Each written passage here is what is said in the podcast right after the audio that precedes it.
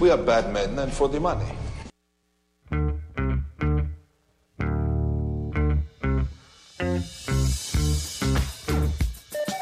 TGIF, it's Manson Mitchell with Gary Manson, Suzanne Mitchell.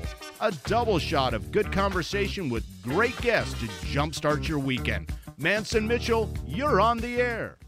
Friday the 13th, indeed. Hi, everybody. I'm Gary Mans. I'm Suzanne Mitchell. Thank you, Eric Kramer, for that lovely introduction. We're having a good time here already. And let's say hello to bad boy Benny Mathers. He's our Freddy from Friday the 13th today. How are you doing, senor? Oh, I always wanted to be him as they a said character. You're a guy with an axe to grind. Yeah, right? he had a great sweater. Yes, he did. And that mask, too. Oh, yeah. That was good time. and I say this oh, having seen snippets. I never watched a, a single uh, episode or uh, entry in that movie franchise, famous or notorious, however you look at it. But it's still Friday the 13th. We're glad to have everybody with us. And we're very happy today, Suzanne, to be talking to a gentleman with whom we are well acquainted. He is a friend personally, not just a friend of the show, he's a friend of ours, a very honored one at that. And someone we met through the show. Oh, absolutely. Yeah. And the guy can go through a tray of bread at an Italian restaurant like nobody I've ever seen. I mean, I was grabbing thin air trying to get a slice of bread away from this guy. And it was just fantastic when he visited us here in Sarasota for an appearance that he made. Much ballyhooed and a rich experience it was.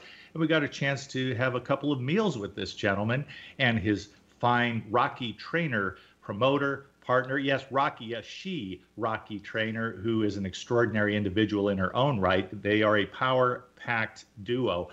And so uh, that happened, and I said, you know, almost a year ago. almost a year ago, and we happened uh, really kind of off to the side. We got into a little discussion about Friday the 13th and superstitions, and it turns out, I should have expected this, Mark Anthony has plenty to say about that in his scholarly and lawyerly manner. So I'll tell you what, you've got quite the mad props there, Let Suzanne. Let's get this honorable gentleman on the air so we can get to the bottom of this craziness. All right.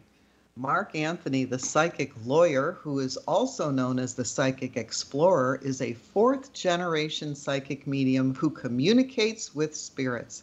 He's also a successful attorney, licensed to practice law in Florida, Washington, D.C., and before the United States Supreme Court.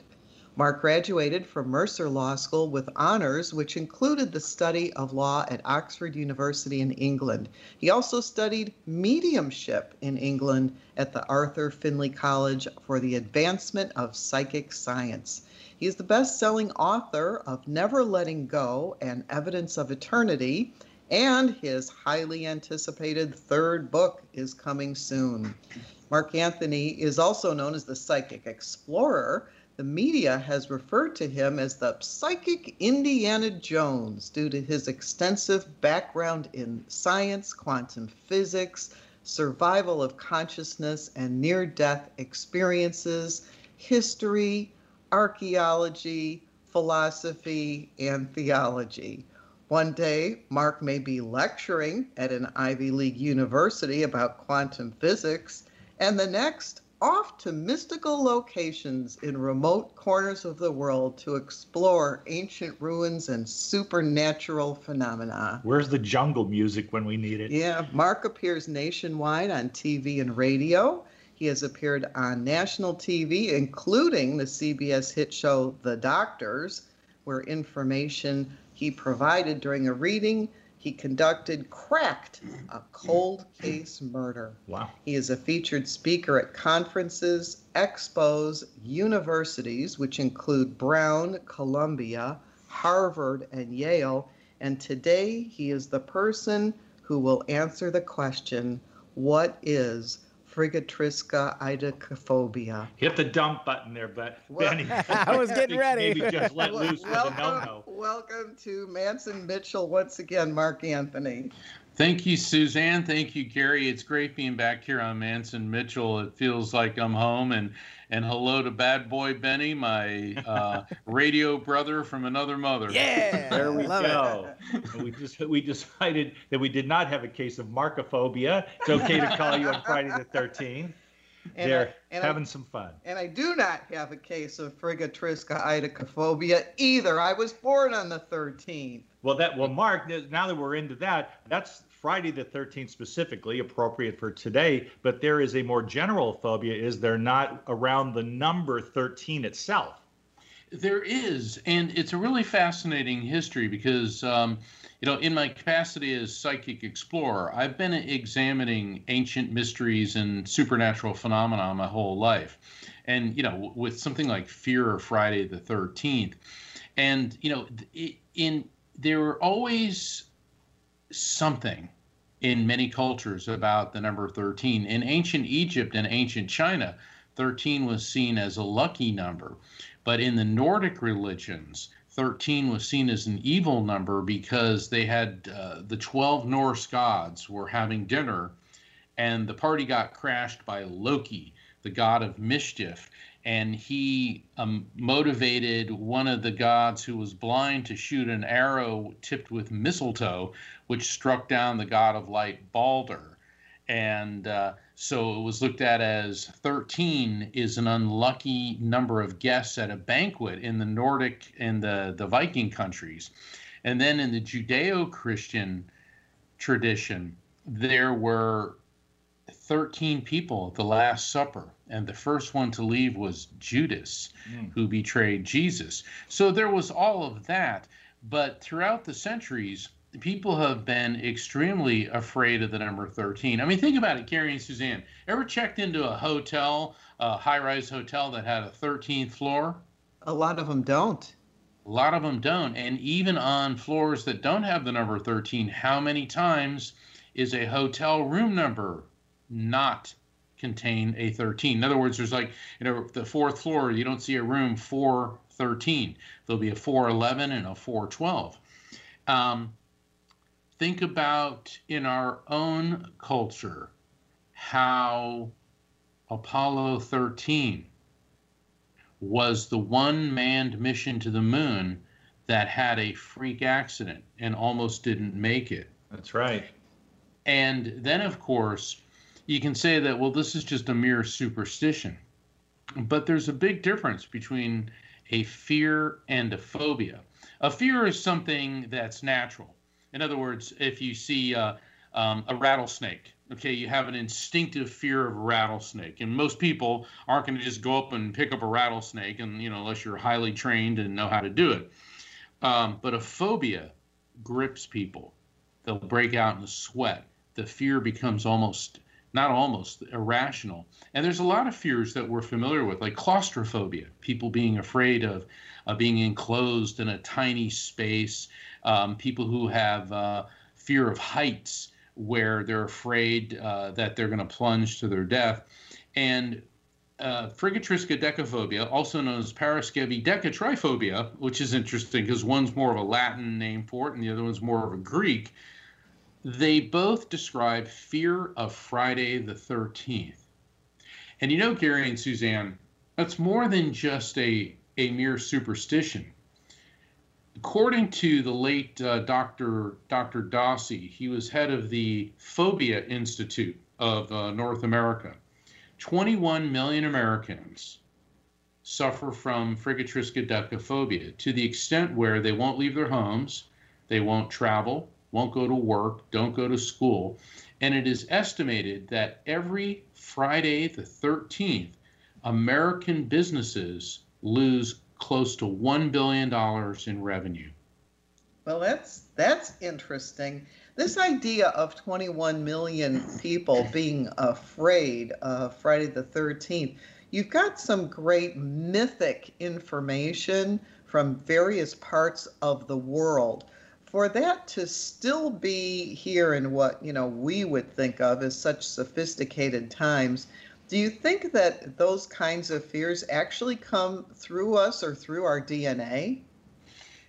You know, that, that's a really fascinating question because it is entirely possible. The more and more we study about genetics, we see, you know, the big question is nature or nurture.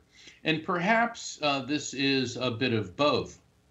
Because you know growing up in a, in a family that uh, you know gary's talking about how i go through bread at an italian restaurant. Well uh, you know i'm of italian descent. And let me tell you that restaurant you guys took me to was really great. And and, and their bread was fantastic you know.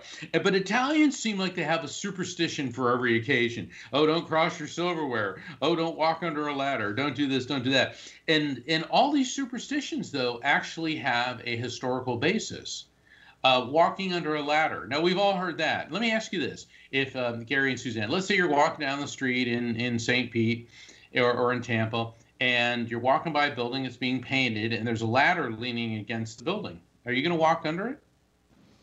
I will be honest with you. You asked an honest question. I will give you an honest answer. No, I avoid those ladders. And as I do it, Mark, I actually say to myself, I've done this more than once. I will mutter to myself, I'm supposed to be a rational man.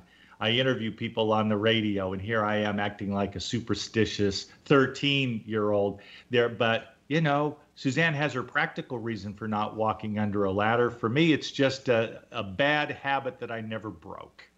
Well, and Suzanne, why don't you walk under a ladder? Well, because something might fall down from above, like a can of like paint. a can of paint on me. So I'm thinking more in practical terms than superstitious terms. See, you two just made a very solid case for why you should not walk under a ladder. And where this superstition came from was during the medieval era. And it was considered that a ladder leaning against a wall was symbolic of a triangle and that God was at the top of the triangle, and it was the symbol for the Trinity Father, Son, they say Holy Ghost, Holy Spirit. And that if you walked under a ladder, you were somehow interfering with the Trinity. And so, therefore, that was bad luck. And when I was studying this particular phobia, it appears that during the medieval era, when uh, great cathedrals and castles and other large buildings were being constructed, the reason that this phobia was or this this fear was put out there was to keep people from violating the practical. Like what suzanne was saying people walking under a ladder in a bucket of paint or a brick or a tool falling and hitting them. So you're both right. That works for me. I want to go back to the hotel part because i have personal experience in noticing this mark I was glad that you brought that up. I lived for five years in Las Vegas, and I've made countless trips before and since. My folks lived there for many, many years. And um, yeah, you go into a hotel. This would be numerous hotels. I would venture to say most in Las Vegas, a city that runs on luck and the perception of luck, both good and bad. And I would notice that when I go to the elevator, there was floor 12, there was floor 14, but no 13. And in Las Vegas, it is an article of faith that you can't draw people to, in to pay money to stay on the 13th floor of any hotel that has a casino. You know, that's an excellent point. Yeah, think about it. I mean, I've known a lot of people who are hardcore gamblers and you know gambling has to do with the law of statistics and the probability and even the uncertainty principle. But when it comes down to it it's luck. And you're no way you're going to get somebody who bases what they do on fear superstition and luck to stay on the 13th floor. I mean what if you tried to put somebody on the 13th floor in room number 1313 I mean that's never going to work in las vegas. No no, it absolutely will not. And people will have their superstitions beyond the numerology of it. I've seen people with some really quirky stuff sitting in a keno lounge or at the roulette wheel. There are people that just think that, and I, I, believe this would be called sympathetic magic if an anthropologist was looking at it, but people get into their rutted thinking, and if it works for them one time, they could remain forever attached to their superstition by and without ever referring to it by that term. Think about when people drop and break a mirror. What immediately comes to your mind? Seven years of bad luck. You got it. Clean up so, the glass. clean up Always, the Yeah, there's the this bad is the most luck practical woman in North America. I know, I know. You're great for this, Suzanne. Where that superstition came from was ancient Rome.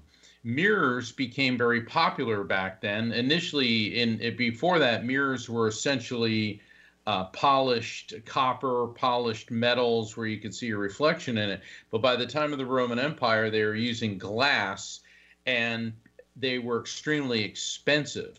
And so people did not want the, their servants, or in the case of Rome, generally slaves, not to touch their mirrors because if you dropped them, it would be considered bad luck. But the Romans went even further and they felt that the mirror somehow contained your soul. So that if you dropped a mirror, you were fracturing your soul and bringing ill luck and bad bad fortune upon yourself.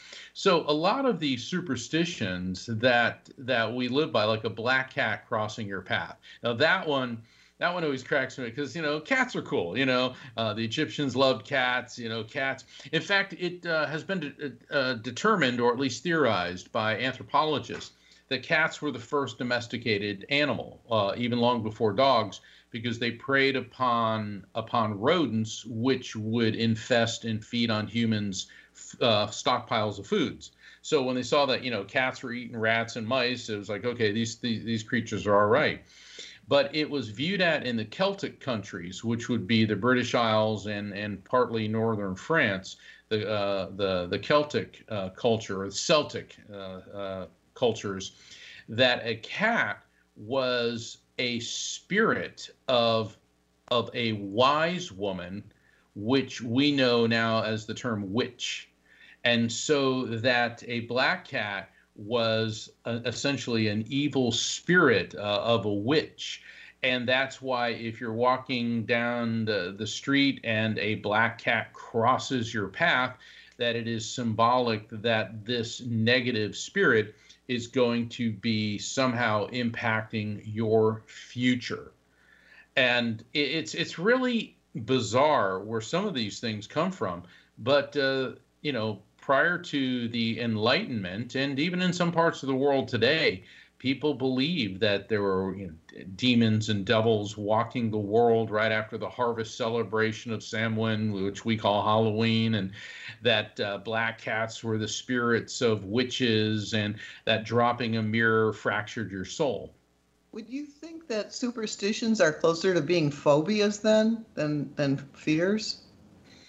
Well, they're definitely fears. The question is, do they rise to the level of a phobia where, um, you know, I got to admit, uh, uh, I'm a pretty adventurous guy. I've been to a lot of places, but I'm not a real big fan of heights.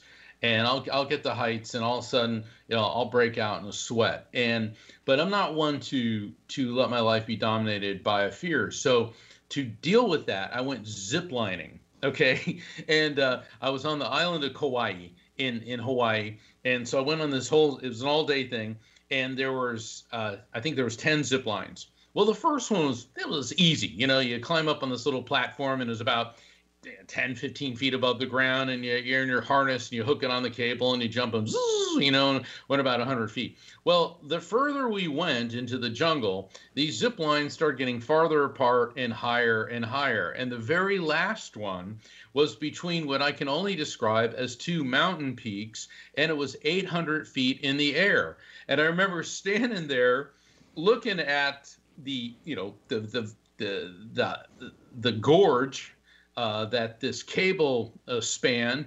I was breaking out in a sweat and I was going through all of that trauma, all of the, the fear of a phobia. And I thought, this is how you deal with it. So I took that plunge and um, I did the Tarzan yell the whole way across. I was like, ah, because I figured I'm to face this thing. And you know what?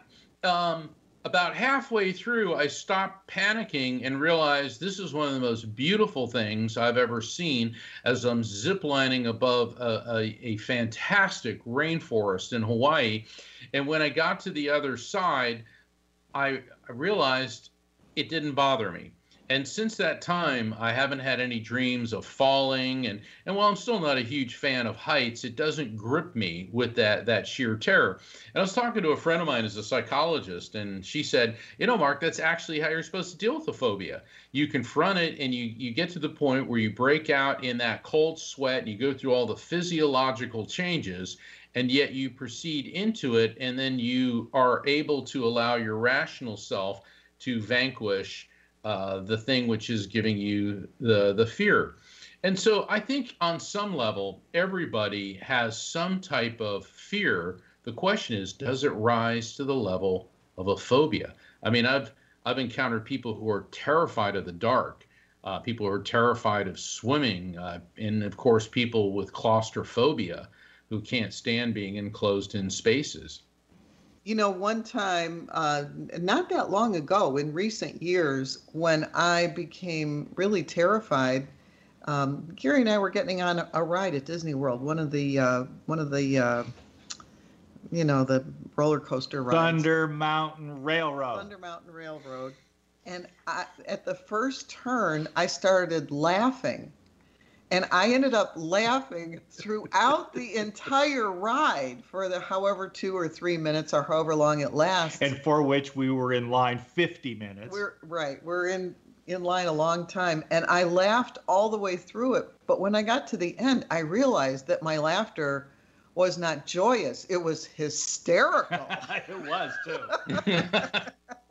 but you did it and, and that's the whole point with with yeah. phobias and fears is confronting them uh, you know the number one fear in the united states um, is not frigatriskaidekaphobia it's fear of public speaking right. i know that yeah, and it, which is anomalous uh, and, and almost unknown for the three of us because we're all public speakers. So we're all used to being in front of people and and being out there and you know i've spoken to to whole stadiums. I've been on television. I've been on uh, you know big radio shows like like this. And and uh, you know that doesn't mean that i'm not nervous before i go on.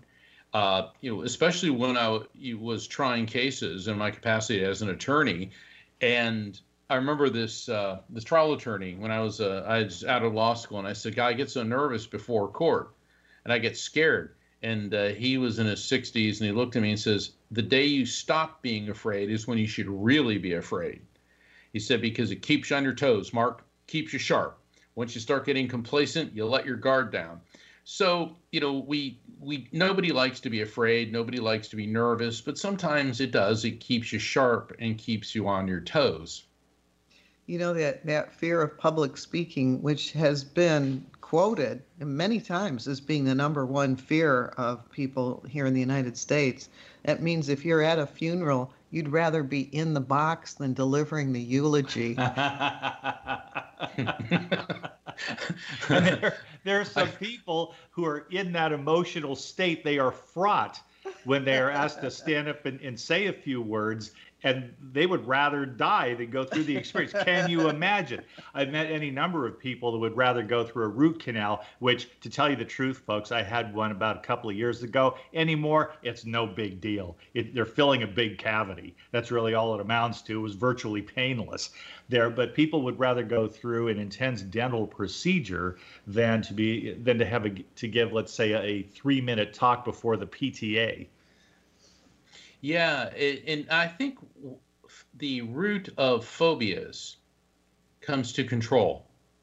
People are afraid when they speak in front of a group of, of individuals because they fear that they're not in control or that they will lose control. People are afraid of of the dark because it's the unknown and they can't control it. You know, all these fears uh, and superstitions it all has to do with control, which, interestingly enough, is heavily tied into Friday the 13th, is about control. Uh, say say a little bit more about that. What what what was the beginning of, of the, the origination of the this whole Friday the Thirteenth stuff? You talked about the Nordics and about the Christians. I mean, is that I mean, what was what was the uh, bridge between those numbers and then actually creating a uh, a fear of Friday the Thirteenth? Well, the issue of uh, Friday the Thirteenth, or rather, the number thirteen, was circulating around in the background of European culture, and my my study of Friday the Thirteenth took me back in time a thousand years to the time of the Crusades. Now, I'll, I'll try to make this as brief as possible because we certainly don't want to get into a, a in-depth history lecture, uh, which I find fascinating, but uh, a lot of people may not. But the first crusade captured Jerusalem in the year 1099. And for the people who don't know what the Crusades were, um, the country that is now Israel, um, back then it was referred to as Palestine, Judea, that area. It had been conquered by Muslims and at that time conquered by Turks. And the Crusades were a series of religious wars waged by European kings in an effort to recapture the Holy Land for Christianity. And the Knights Templar were the equivalent of a special forces unit within the crusading armies. And the reason that they're called the Knights Templar, first off, they were both priests, they were ordained priests, as well as highly trained warriors. These were the kick butt, take names, Delta Force Navy SEALs of the medieval era. And when Jerusalem was captured from the Turks, and uh, it's unspeakable the the horrors that the Crusaders inflicted upon the people living in in Jerusalem. Apparently, they slaughtered over twenty thousand people in one day. So it was anything, as Mother Teresa said, what war can possibly be holy, particularly those. But the this particular unit of knights was given the area that is believed to be the site of the Temple of Solomon, and there was a great mosque that uh, that that sits on top of it, and that's how they became known as the Knights of the Temple Mound, and that became the name the Knights Templar. Well, the Knights Templar were the intellectuals of the Crusades, and they certainly realized that wars cost money and they needed to be financed. So, what the Templars did, and the Crusades lasted the better part of uh, two plus centuries, they set up an international banking system. In fact, the first international multinational banking system in history with offices all the way from uh, Britain to to Jerusalem. And so if you were going off on a crusade or you were going to be a pilgrim, you would take your money and deposit it in a Templar uh, repository. They would give you a certificate for that money, and then you could cash it in at any Templar Templar um, uh, office, if you will, uh, throughout the Mediterranean world. So, because that was safer than carrying, you know, a bag of gold with you. But they did one thing: they charged interest, which in the medieval era Christians were not supposed to charge interest, and that was considered the crime of usury. So what happened is eventually the Crusades were a military failure, but European kings kept borrowing very, very heavily from the Knights Templar and having to pay back pretty heavy interest in uh, on those loans. And they were no longer using the Knights Templars loans to fund to fund their wars against Muslims. They were funding them against themselves.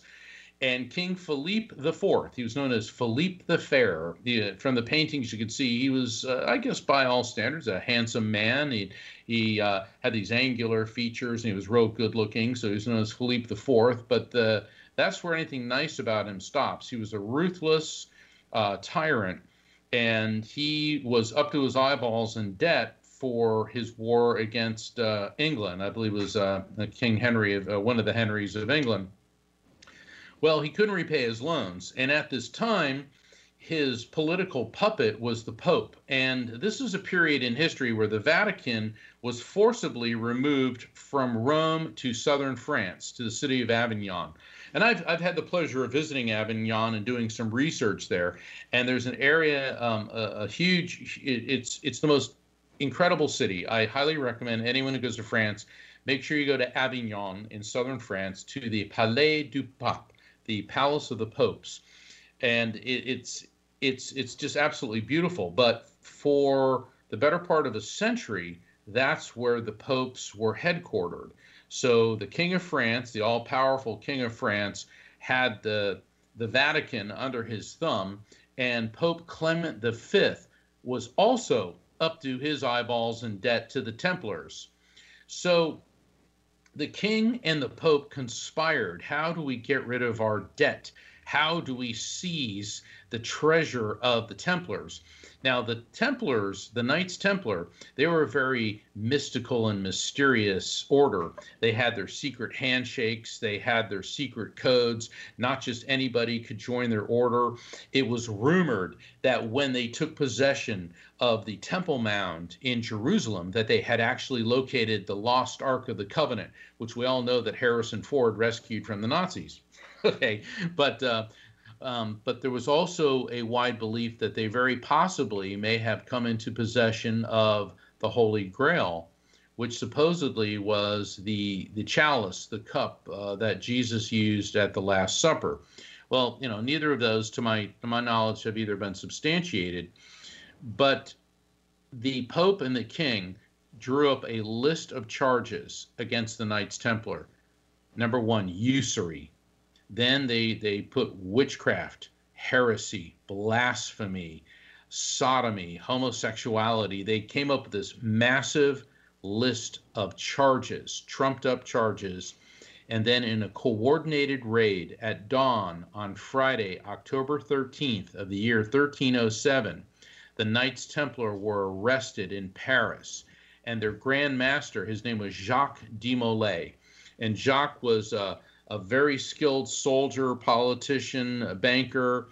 And the Knights Templar were rounded up and then they were charged with all of these heinous crimes. Well, what happened was the Knights Templar refused to confess and proclaim their innocence. Hey, this was medieval France. They were subjected to the most god awful tortures thumb screws, the rack, the Iron Maiden, hot pokers, and surprisingly, the Templars confessed. Mm. Well, we need, yeah. We need to go to break. We'll come Let's back do with that. more Finish of the the, story. Knights Templar. Oh, That's there's a lot more. Uh, we'll come. We'll do this at the uh, other end of the break. There we go. I want to hear more about the horrible tortures to which they were subjected, including ultimately being forced in France to drink boxed wine. Sacre bleu, box wine is a travesty of justice. It's Friday the 13th, and Mark Anthony is our guest. We're going to have more fun with Mark on the other side of a short break. We are Mance and Mitchell, and you are tuned in to Seattle's home of alternative talk, AM 1150. Preceding audio was via a Skype call. Staying connected with Gary Mance and Suzanne Mitchell is easy. Just go to manceandmitchell.com for the latest info on topics and guests. Friend Gary Mance and Suzanne Mitchell on their Facebook pages and like the Mance and Mitchell show page at facebook.com slash Mance and Mitchell. If you're on Twitter, share a follow with Gary and Suzanne at Mance Mitchell. Join Gary and Suzanne Friday and Saturday mornings at 10 a.m. for an unusual show that covers everything from personal growth to the paranormal. Here's an amazing act. Here's a tremendous act. Here's a startling act. The amazing, the thrilling, the greatest, spectacular, incredible, exciting, wonderful, world famed, most unusual novelty act. The home of the A team of Alternative Talk is manceandmitchell.com. Heard right here on Alternative Talk 1150 AM or streaming live from your computer anywhere. Terry Loving wants to help you with your online marketing challenges right now. She has several courses she is giving away to help you get your business working for you online. Yes, giving away. WordPress websites are her specialty, yet her technical skills go way beyond that. Check out her blog at terryloving.com or email her directly at terry at terryloving.com. That's terry at terryloving.com. We all make promises, big and small, tested over time and distance, tried by circumstances and decisions. I pledge allegiance to the flag of the United States of America. I do solemnly swear to bear true faith and allegiance. To help you when you're in need. To tell the truth, the whole truth, and nothing but the truth. To be considerate and caring, courageous and strong. For better. For worse. In sickness and in health. To love and cherish. To be your loving, faithful friend. Partner. Child. Parent. Neighbor. One of our most important commitments is to support our nation's veterans. Learn how you can help a veteran going through a difficult time by visiting MakeTheConnection.net. On Friday, Mance and Mitchell welcomed back Mark Anthony, psychic medium and lawyer, to weigh the evidence for eternity. On Saturday, Hank Garrett makes his debut on our show. From abject poverty in the mean streets of Harlem to his movie and television roles on Car 54, Where Are You, and Three Days of the Condor, Hank has great stories to share. Bringing you fascinating talk one hour at a time since 2007. We are Mance and Mitchell, Friday and Saturday mornings at 10 on Alternative Talk, AM 1150. Find out the latest about your favorite shows on Alternative Talk 1150. Check out 1150kknw.com. Welcome back to Mance and Mitchell and our special guest this hour, Mark Anthony. I want to mention um, before I ask Mark about his how to reach him and all of that good stuff. I want to say that Mark is willing to take some calls here in the balance of the hour. There's more to be said, but if you had a birthday on the 13th, especially Friday the 13th. If you were born on Friday the 13th, or, or any 13, or, or any 13, um, I want to invite you to to um, call in, and Mark will see you know what comes up. If you have a question, so much the better.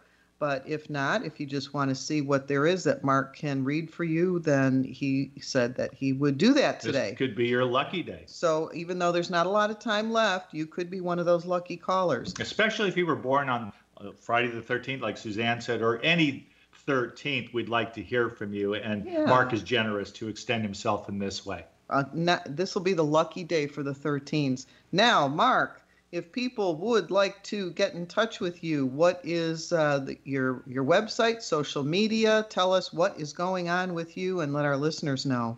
Certainly. Um, please visit my website, evidenceofeternity.com, which is just like my last book, Evidence of Eternity.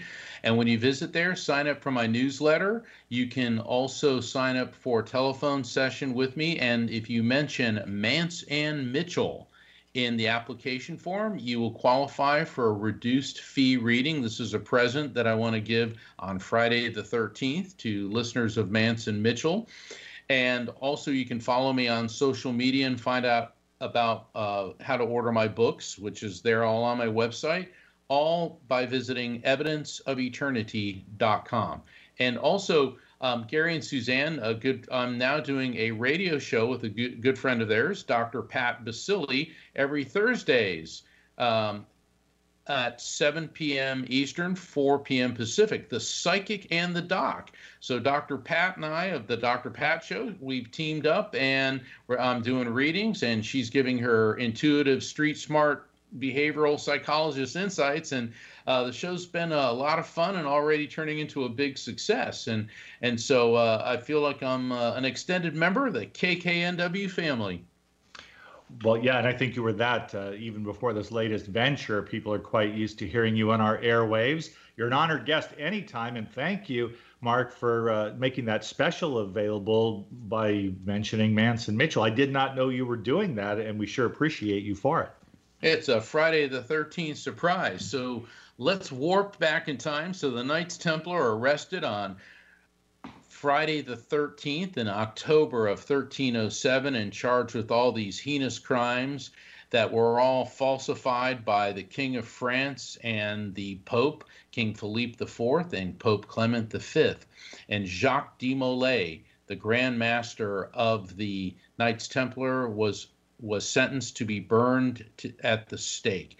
He asked that his pyre be facing Notre, Notre Dame Cathedral, and he was um, seven years after their arrest on March 18th of 1314. As the flames engulfed Jacques de Molay, he cried out about justice and how the Pope and the King will see me before God. Well, what happened was within a month, the Pope died from an illness. And a few months after that, King Philippe dropped dead during a hunting accident. Wow. Well, yeah. And so here's what happened. I mean, gossip this juicy started spreading throughout Europe like wildfire, and people wondered was Jacques de Molay actually an agent of Satan who struck down God's representative on earth, the Pope, and the all powerful Christian King of France?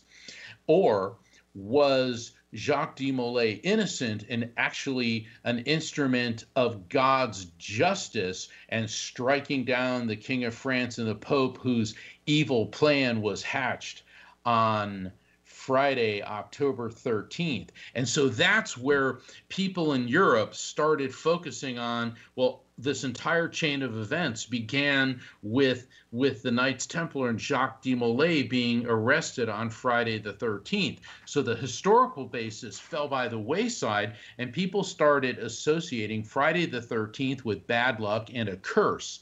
And now we have the historical link for this because a few decades later, it appears in Geoffrey Chaucer's. And anyone who's had to take British Lit in high school, we are all forced to read the Canterbury Tales. In the Canterbury Tales, Geoffrey Chaucer writes how Friday the 13th is a cursed day.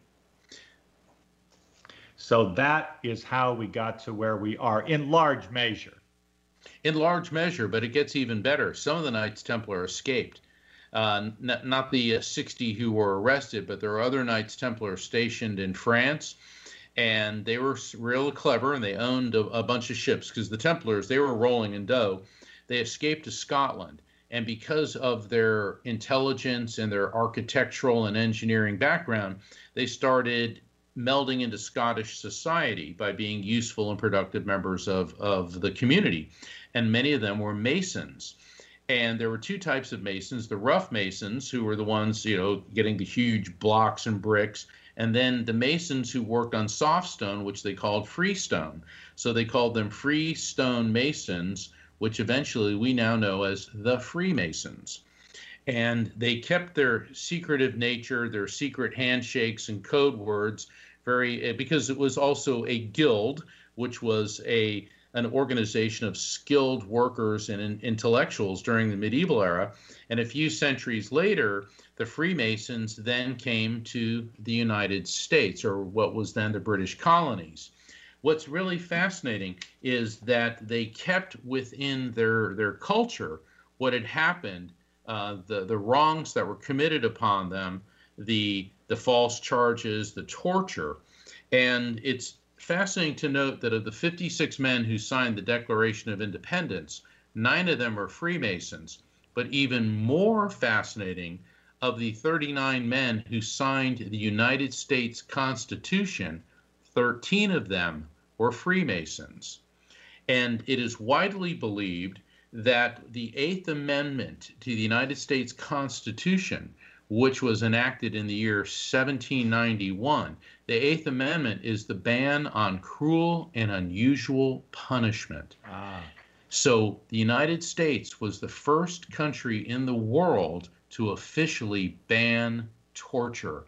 And it is believed, and this is my, my theory and my belief, and uh, that we can trace all of this to what happened to the Knights Templar as a result of their arrest on Friday, October 13th, of 1307. 1307. Mark, thank you so much Thank for you. sharing that story That with was us. That was a lot of good and new information. I wanted to tell you that, and Suzanne was slapping her forehead a moment ago. We forgot to give out the number, and we have some callers anyway. Yep, people who are who, who know about KKNW. Our loyalists. So God bless them. If you can put on your mediumship hat for a moment, I We're- am good to go. Let's are- let's connect to the other side. let's bring on Anna from Kirkland. Anna, say hello to Mark Anthony. And when is your birthday? What month? Hi, Mark, and thank you for taking my call. My the month is June. June 13? Mm-hmm. Very good. Thank okay, you. Hannah, let me open up to the other side and see who wants to come forward. I'm getting a male energy coming in, and he feels to me like he is perhaps on the generational level. He could be on your generational level, which would be like a brother, sister, cousin, spouse, friend. But I think feel he's on the one above that. Okay. So on the parent um, uncle level, and what I'm getting with him, I keep feeling a lot of strange sensations in my ears. What this would indicate to me is that he most likely had some type of hearing deficit, hearing problem prior to passing. I'm also getting what I call a blinking sensation, which is an indicator that he was having difficulty with mental focus and clarity prior to passing. A poor gentleman, he was elderly when he passed. So I'm going more with on the parent, possibly grandparent level. Um, and what I'm getting with him is is he was having a lot of physical agitation prior to passing. Like uh, I'm getting this these antsy type uh, frenetic feelings, and I feel that his mental clarity was compromised. This could be Alzheimer's, it could be uh, dementia, um, but he wants you to know that he's completely free of that and at peace now. Hold on, I want to hold position here. Does any of this make sense to you? It's not clicking with anyone. Hold on. Uh, hold on. Let, let me keep working with him because a lot of times people are expecting family members and it may not be a family member. He's talking to you and he's um, talking about what's going on with you gastrointestinally, particularly in your esophagus. And I'm getting the sense of a lot of um, heartburn and acid reflux. Is anything like that going on with you?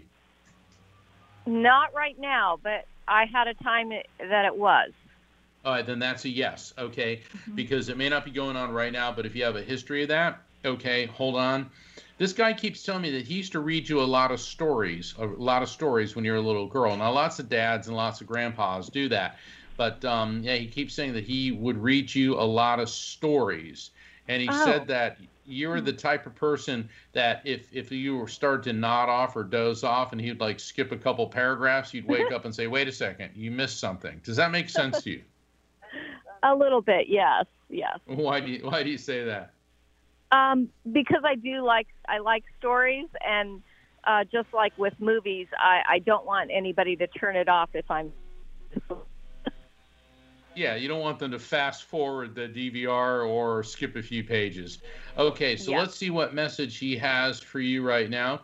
Hold on. Um, he said that you're actually doing a very good job about keeping yourself healthy keeping yourself healthy. Are you um, a real ardent uh, mask wearer? Because he's talking about that. I'm actually feeling a mask on my face. He says you're really good about your air quality and protecting yourself against infections. Does this make sense?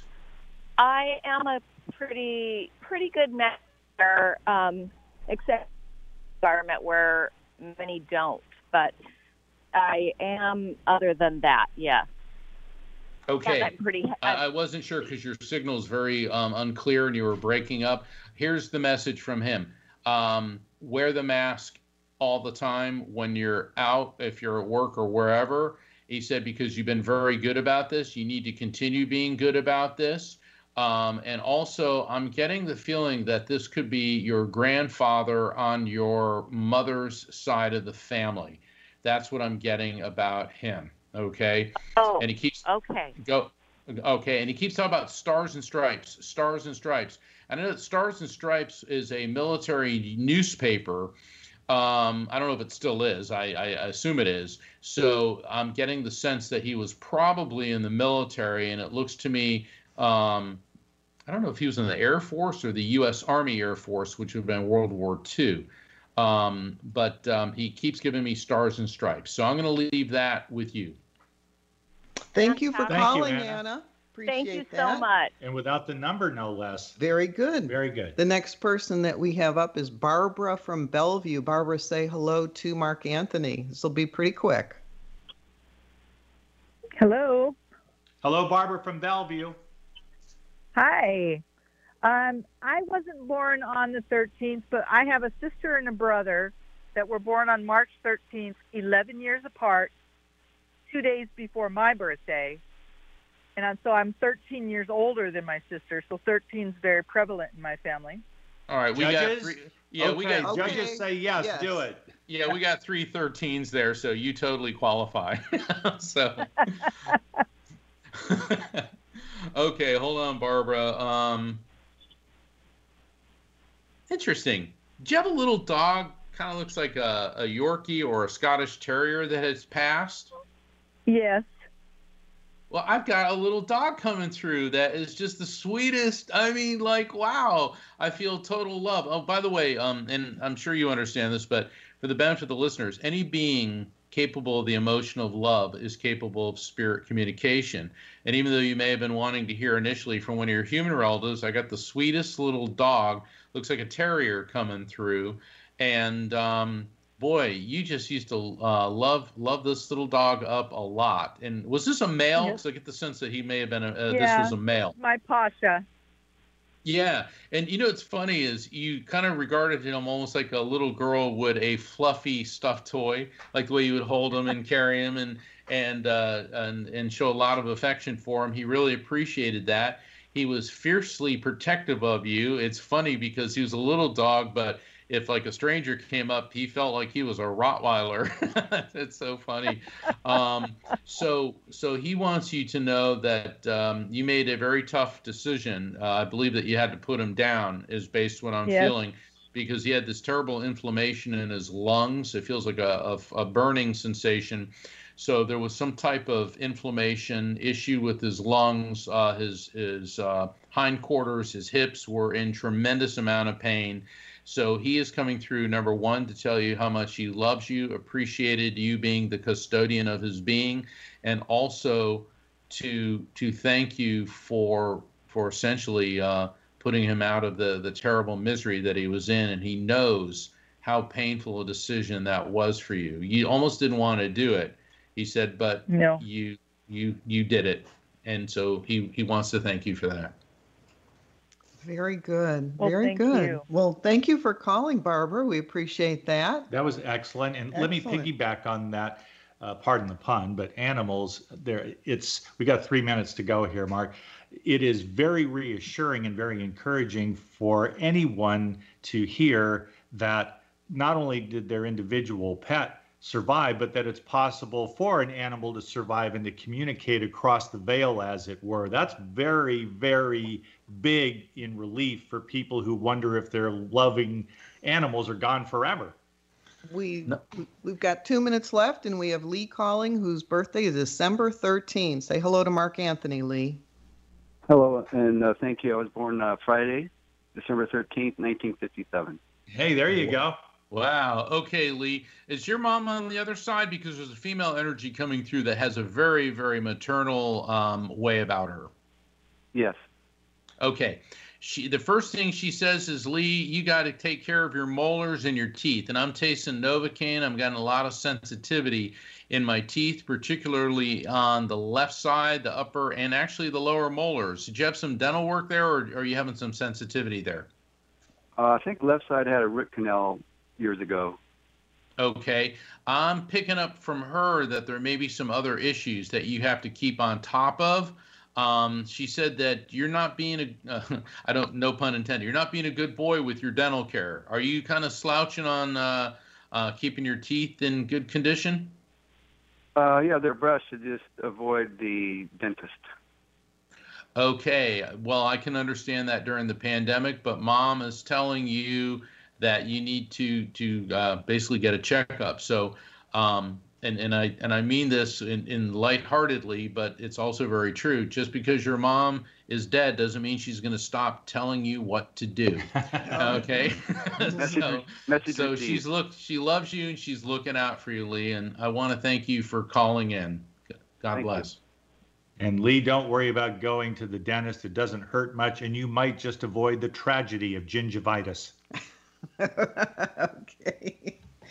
Well, just one minute left, and thank you so much today, Mark Anthony, for coming in and, and sharing with uh, with our listeners. And I love all this information about the 13th because I myself have the 13th birthday. I'm not going to ask you for reading, but I'm you get that privately. Yeah, there you go. But I, uh, 13th, I'm not afraid of that. That's not an unlucky number. That's a good number. And I'm glad you came to share what it is that you know about the 13th with our listeners today. And Mark, I'm, I'm very delighted that you're finishing up your book.